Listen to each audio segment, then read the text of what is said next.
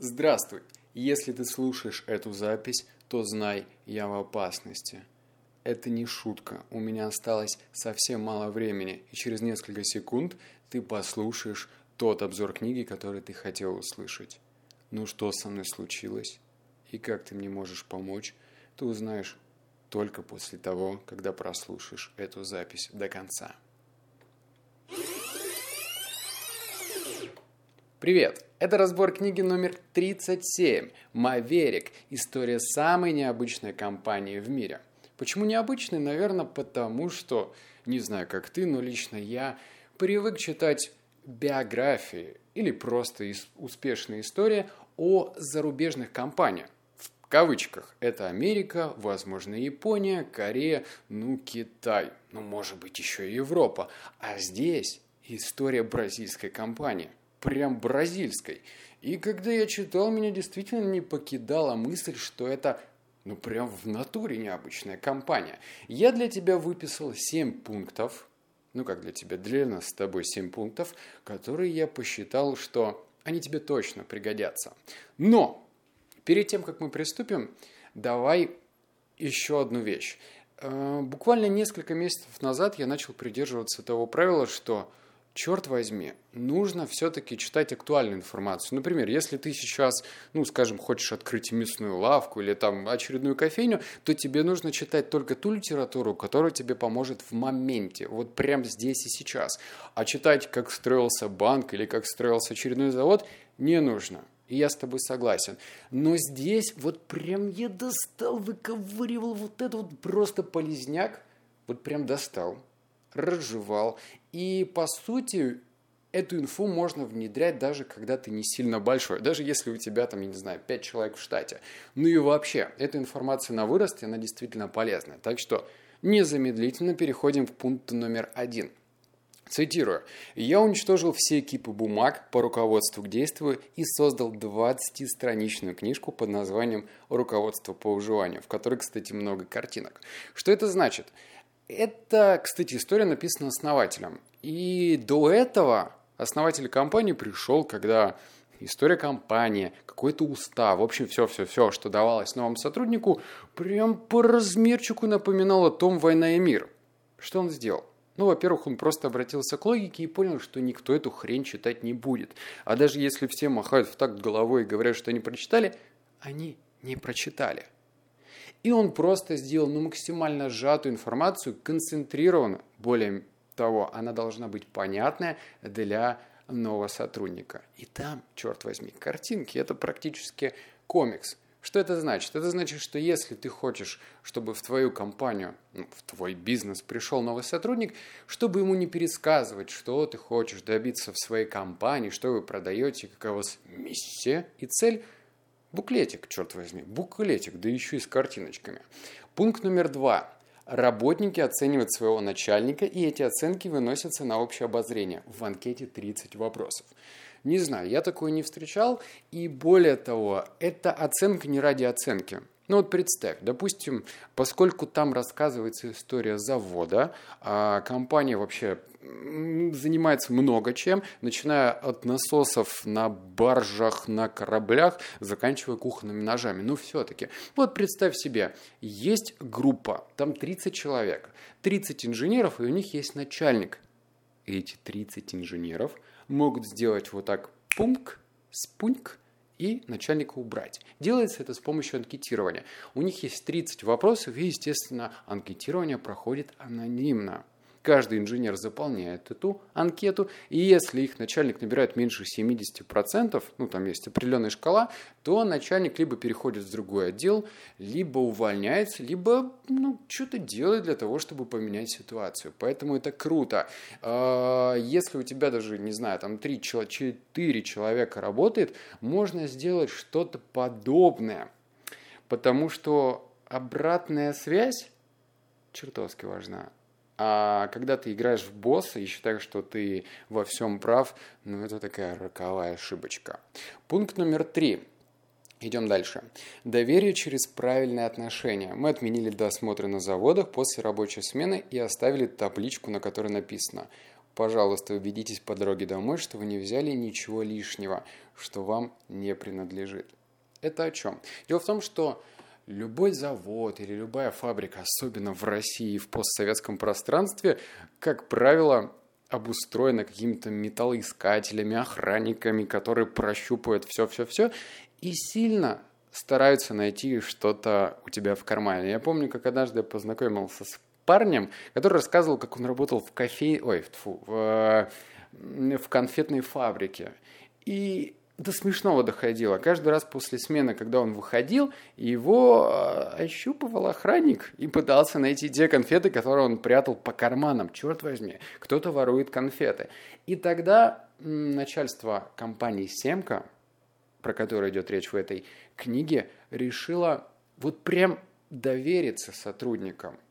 Если ты хочешь, чтобы хм, тебе доверяли сотрудники, доверяй сотрудникам сам.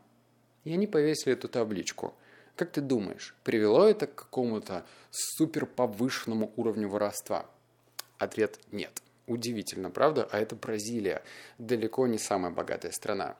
Четвертый пункт. Отношение к бумагам и бумажной бюрократии в целом. А, задавай вопрос, что ужасного может произойти, если я выброшу это? В общем, э, основатель компании рассказывал, что однажды он обнаружил, что у него шесть шкафов полностью забиты бумагой. Вот прям бухгалтерия, бухгалтерия. Вот эти кипы бумаг, в которых какие-то отчеты, какие-то непонятные сведения, которые на самом деле просто собирают пыль. Их никто не читает. Ну как э, никто? Формально их должен э, осматривать весь бухгалтерский отдел, но на самом деле никто это не делал. И тогда они приняли решение, что вот, вот эту бюрократию берем и под задницу пинаем, но перед тем, как выбросить ту или иную бумагу, нужно задавать вопрос.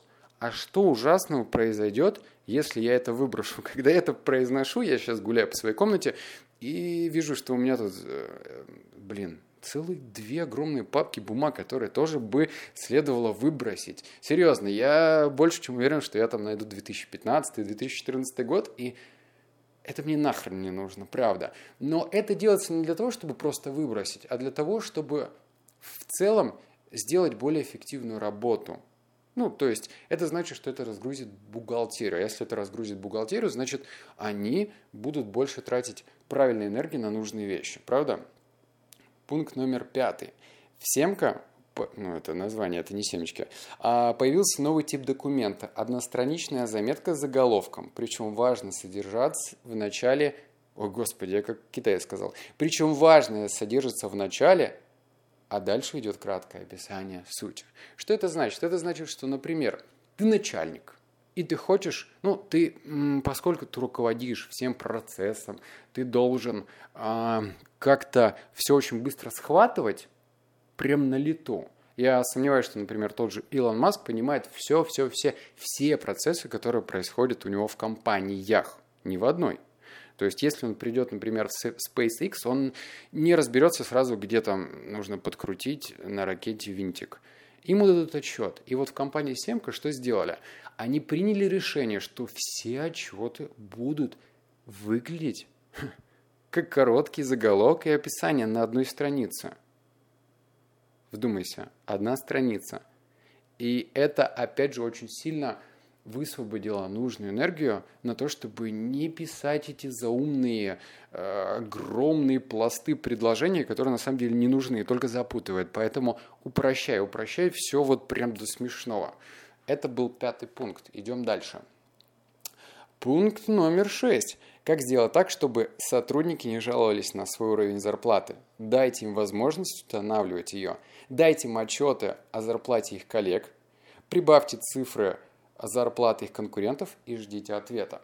В общем, в один момент, ну, поскольку м- Бразилия это вообще непростая страна, там очень часто были экономические кризисы, что приводило к забастовкам обычных сотрудников.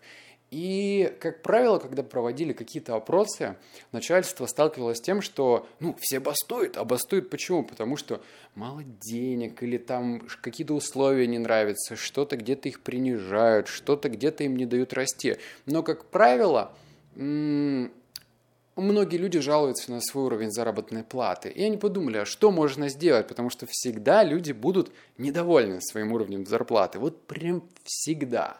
Но если человеку дать карты в руки и сказать, слушай, ну, ты недоволен, вот какую, какой уровень зарплаты ты хочешь сам себе выставить. Естественно, когда они начали тестировать эту модель, ну, сотрудники начали смущаться. Ну, серьезно, вот представь, если в лоб спросить, ну, спроси своего сотрудника, э, какую ЗПшку ты хочешь, конечно, он покраснеет и, и скажет, да, ну, как бы меня все устраивает. Это стандартный сценарий. Но они тогда начали модернизировать свой подход и сказали так. Если ты не знаешь, какой уровень зарплат ты хочешь, вот держи, вот тебе отчет. По твоим коллегам, то есть у них эта информация полностью открыта. Никто не скрывает, кто сколько зарабатывает. То есть, например, ты можешь прийти в бухгалтерию и спросить, сколько зарабатывает тетя Маша вот в соседнем отделе тебе скажет, легко, две минуты сейчас скажу. И через две минуты тебе говорят ровно циферку в циферку. То есть, понимаешь, потом они предоставляли отчет по конкурентам, ну, точнее, какие-то, а, сколько зарабатывают сотрудники конкурирующих компаний. И когда эти цифры видели перед глазами, люди начали не повышать себе зарплату в два, в три раза. Они начали объективно к этому подходить. И некоторые повысили на 15%, некоторые на 20%, некоторые вообще ее не повышали, кстати. И вот тебе мысль на заметку – я когда сам читал, я думал, что ну, наверняка будут люди, которые сильно себе завышут зарплату. В этой компании работают тысячи человек, и только трое завысили себе зарплату. Представь себе, вот она, человеческая сущность. Я думал, все будет гораздо хуже. Ну и пункт номер семь. Это продолжай учиться, используй магический жетон. А, история через 8 лет Гарварда. О, прикольно. Короче, основатель компании, он из богатой семьи. И, по сути, завод ему достался по наследству. Но это как бы не самая лучшая история. На самом деле, завод был не настолько эффективен, прибылен, но все-таки он ему достался. И сразу основатель молодой начал ему управлять. Через 8 лет, когда ему удалось, во-первых, ну, поднять уровень вообще дохода, стать там великой компанией в Бразилии, он не зазнался, он не начал говорить, что я все знаю. Он решил учиться, продолжать учиться. И он себе поставил цель – поступить в Гарвард. Ну, чтобы ты понимал, а наличие бабла не гарантирует, огромного бабла не гарантирует, что ты попадешь туда. И когда он э, первый раз подал заявку в Гарвард для того, чтобы пройти обучение, ему отказали, сказали, 8 лет управления заводом? Не, нет, неинтересно. Он порастраивался, потом написал второе письмо, и ему второй раз отказали. А поскольку он был суеверный, он решил сохранять все время один жетон в кошельке. И поверил, что если он этот жетон не потеряет – то он обязательно поступит в Гарвард. Короче, третье письмо он написал гневное. И после того, когда он его написал и отправил, ему пришел ответ, что вы приняты. И вот одна важная вещь. Еще раз здравствуй. Ты дослушал эту запись до конца и сделать нужно следующее. Выше ты увидишь ролик – «Матрица». И я туда попал. Но, к сожалению, я не смог найти дорогу обратно. Да, да, это тот самый фильм «Матрица». Поэтому переходи по ссылке на YouTube, обязательно посмотри этот ролик, потому что что там происходит действительно страшное. И я надеюсь на твою поддержку, я надеюсь на твой комментарий и лайк. И если нам удастся вместе вытащить меня, то тогда мы обязательно услышим новый разбор книги. А пока действуй. Переходи по ссылочке, все увидишь выше в телеграм-канале «Книги на миллион».